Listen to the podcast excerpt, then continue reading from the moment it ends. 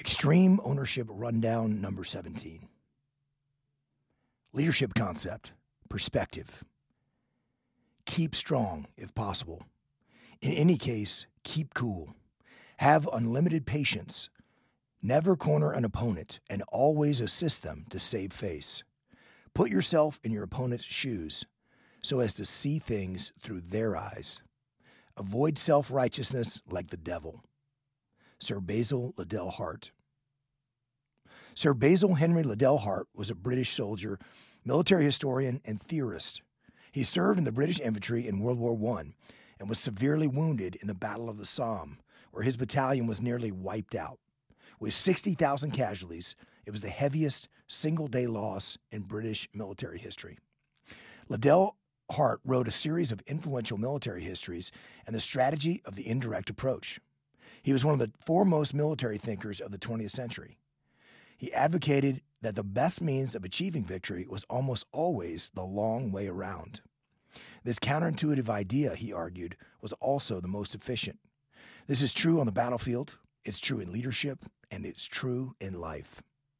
In the quote above, Liddell Hart encourages us to detach and think strategically about the best way to achieve the desired outcome.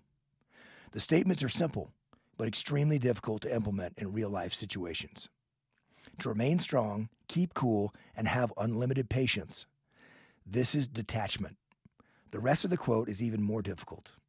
It requires us to change our perspective, a key component of leadership. Effective leaders practice seeing from different perspectives. In the military, we conducted reconnaissance missions by employing a cloverleaf pattern to observe the target from 360 degrees. This 360-degree perspective was valuable because you often miss things when looking from only one direction. It's the same thing in leadership. You have to be able to think about what other people are seeing. You have to be able to see the world through the eyes of your team and the eyes of your boss. What are their priorities, and what are they most concerned about? You have to be able to see through the eyes of your customers and even your competition. Never corner an opponent and always assist them to save face. At the Somme, Liddell Hart witnessed what may be the worst slaughter in the shortest time frame in human history. He believed the quickest means to achieve the goal, the surrender of your opponent, and the cessation of conflict, was not by cornering them, but by allowing them to save face. If your opponent sees an outcome that preserves their dignity, they are far more likely to concede. Put yourself in their shoes so as to see things through their eyes. The power of detachment is the power to see from others' perspectives. The solutions are often unclear or even impossible when we only see our point of view. But when we see from the perspective of others, the answers can become clearer. Avoid self-righteousness like the devil. When others disagree or don't see things our way, we are tempted to assign sinister intent. Liddell Hart warns us to avoid self-righteousness like the devil. We often accuse others of failure when we have committed the same or worse.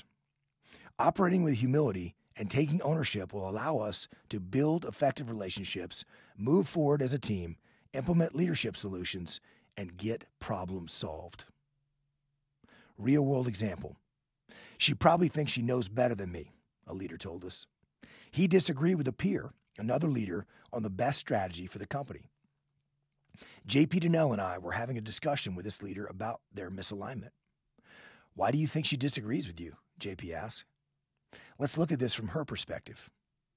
Do you think she wants the company to fail?" "No," said the leader. "I think she wants us to win."